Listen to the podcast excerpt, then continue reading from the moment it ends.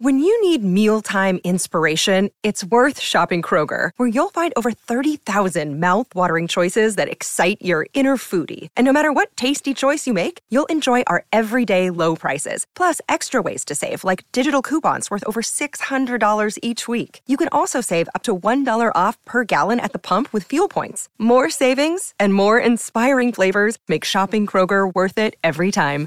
Kroger, fresh for everyone. Fuel restrictions apply.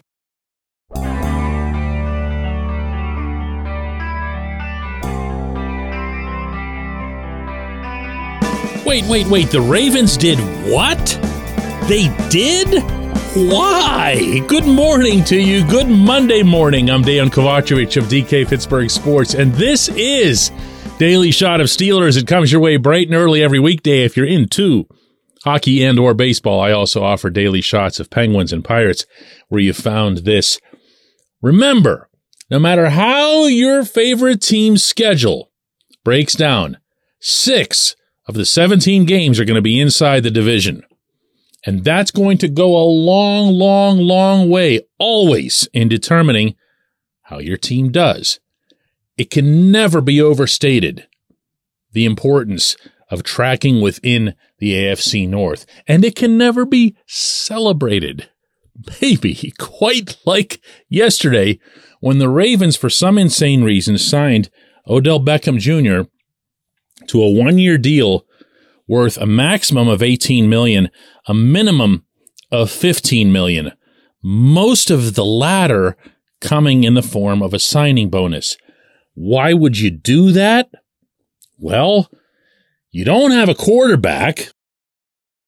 Lamar Jackson still isn't in the fold, and you might not have a quarterback to throw in the ball even if you have Lamar, but I digress you don't have anywhere near the caliber of a contending football team to be adding an $18 million player who isn't going to make much of a difference for you anyway.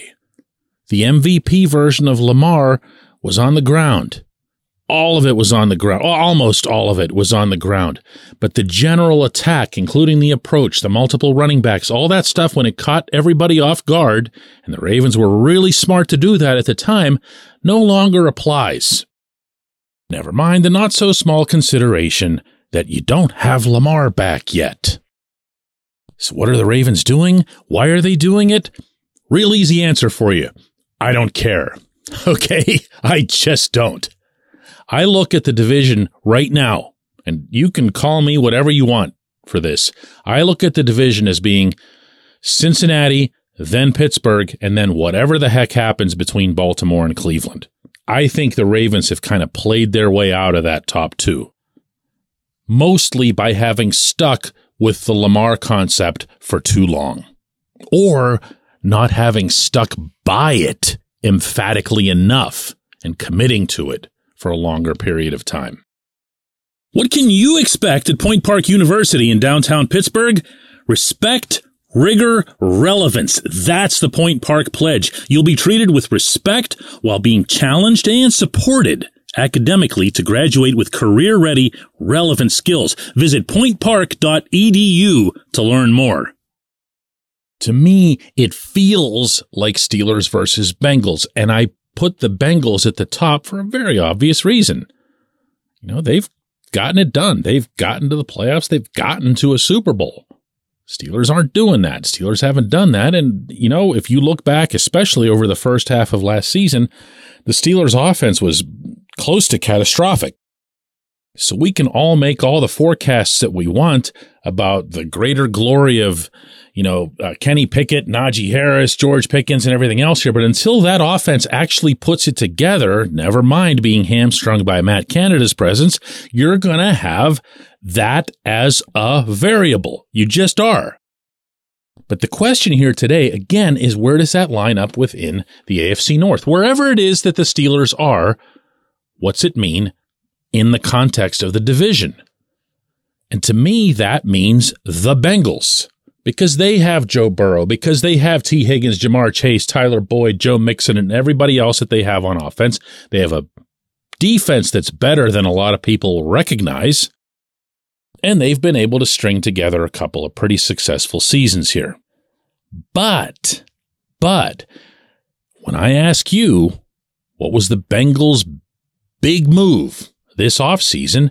It's going to be that they upgraded at left tackle. Now that's nice. You bring in Orlando Brown, that's that's a real thing. But he's upgrading over a guy in Jonah Williams who was pretty good too. So it's not a dramatic upgrade. It's not like they went from 0 to 60. Okay, they probably went from I don't know, 6 to 8 something to that effect. Williams, I'm probably knocking him at, at six. He's a pretty decent player. Okay. But the Bengals also lost both, not one, but both of their safeties. The Bengals lost Hayden Hurst, and I'm a little bit biased about him since we've been friends for a while, but Hurst is a pretty good football player, and Hurst was a nice fit for the Burrow offense. He hasn't been adequately replaced either. The word out of Cincinnati is that they wanted to make sure, above and beyond anything else, that they protected Burrow's blindside. Again, hats off. That's how you do it. They can still trade Williams, who, by the way, has asked to be traded, understandably, for picks and build themselves up in the draft. But the word is that that's the plan. That's the plan. They're going to be looking to address holes through the draft. Do you know why that is? because they've got a quarterback who now costs them a zillion dollars. This is why I keep referring to the Kenny Pickett window as being one that exists during his rookie contract when he doesn't cost the zillion dollars and you can still spend on the rest of the team. The Bengals not only are past that point, but they're at the point where those glamorous wide receivers need to be extended internally. And that's going to take up even more cap space, which is why the Bengals are sitting there right now, holding their breath, hoping that the right draft picks are available and that they can just magically show up in Cincinnati and contribute right away. Does that sound to you like the Bengals are still on this dramatic upward incline the way we've all envisioned for a while now? I don't think so. I don't think so. They're going to have to have a hell of a draft. So, once more, for emphasis, are the Steelers where the Bengals are? No. But did the Steelers split the season series with the Bengals last year? Winning out there and losing here in Pittsburgh? Yeah. And you'll take a season split with the one team that's legitimately better than you in the division. And hey, you'll also take your arch rival forking over $18 million to a wide receiver who's played 21 total games since 2020, has 67 total catches over all that time. Dude doesn't even get on the field. And they're going to carve up that much cap space for him while they don't even have a quarterback yet. I, I, I feel like I should do the second segment on this too. When we come back, J1Q. This segment of Daily Shot is brought to you by the personal injury law firm of Luxenberg, Garbett, Kelly, and George, LGKG. They represent people who are hurt in car accidents, who need help with workers' comp, who filed for medical malpractice claims. The attorneys at LGKG have been keeping promises in our region for over 80 years. Learn more about them at lgkg.com or by calling 888 842 5454. It's Kaley Cuoco for Priceline. Ready to go to your happy place for a happy price? Well, why didn't you say so? Just download the Priceline app right now and save up to 60% on hotels. So, whether it's Cousin Kevin's Kazoo concert in Kansas City, go Kevin, or Becky's Bachelorette Bash in Bermuda, you never have to miss a trip ever again. So, download the Priceline app today. Your savings are waiting. Go to your happy place for a happy price. Go to your happy price, Priceline.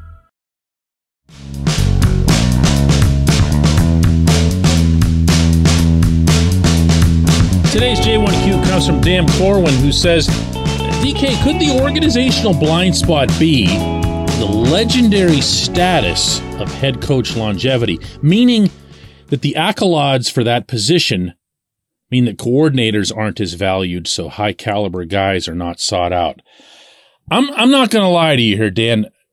My reflex upon seeing just the beginning of your question was to kind of go, "Ooh, really?" Because all this uh, this narrative material that exists about Mike Tomlin and how the Steelers only keep him around so that they can maintain the tradition of having only three head coaches since 1969 and other stuff. Look, it's a factor and it's a point of pride, and Art Rooney has talked about it openly. So did Dan Rooney. Uh, they don't apologize for it. That is, and forgive me for this in advance, that's talk radio claptrap. That's all that is. Okay. They don't think like that. Okay. I'd like to think I've gotten to know these people and they don't think like that.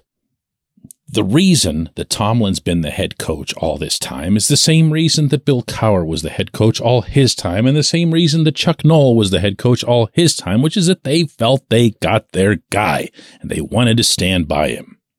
So it's not the legend. How did you put it? The legendary status of Steelers coaching longevity or whatever. They are guilty when it comes to underwhelming hires of coordinators, with the exception of Dick LeBeau. And I really ought to throw into that uh, Bruce Arians being promoted from wide receivers coach to coordinator was a terrific move. I actually didn't have that much of a problem with the Todd Haley hire, certainly not the way the city did. They scored a lot of points under him. Say what you want about his abrasiveness or whatever. I, I don't really care. They got the job done. They put up 30 points a game. I don't have a problem with any OC that gets me that figure. I don't care how. But when you're talking about finding those difference maker type coordinators, they don't even pursue them. They instead create this atmosphere, and this they they, they they'll acknowledge this where they want people inside their fold getting to know the Steelers way and all that other stuff and working their way up from cubicle to cubicle and then making it to the coordinator slot. And I, I don't like the results. Never mind the hiring process because I'm not in those rooms. I don't like the results. I don't look at Randy Fichtner, for example, getting promoted on merit. I look at it as he was Ben's quarterback's coach and Ben wanted him to be the coordinator.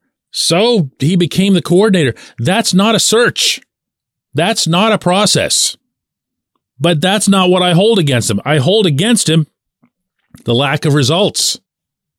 Keith Butler was kept around for seemingly a hundred years as the linebackers coach and finally, finally gets his chance as if it were some sort of royal lineage.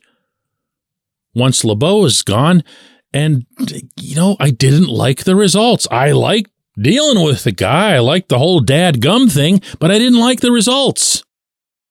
If you want to fault Rooney for this, go right ahead. If you want to bring in Kevin Colbert on this, since he was the last one to address any sort of coordinator situation, go right ahead. If you want to put that on Tomlin, sure, but you don't have to bring in some talk radio narrative about head coaching longevity or something like that. I'd I'd really like to think that we can go a little bit of a notch above here with the discourse that we have. Um, that's and, and I'm glad and grateful that you sent the question and everything. I, I'm always happy to have a chance to address stuff like this. But that's that's not it. Okay, you can tell I'm tiptoeing here. That's not it, my friend. It's just not. They're lousy at coordinators, but that's not why. I appreciate again sending the question. I hope everybody appreciates that even when I don't agree or I'll sometimes snap back, that it's done respectfully. Let's do this again tomorrow.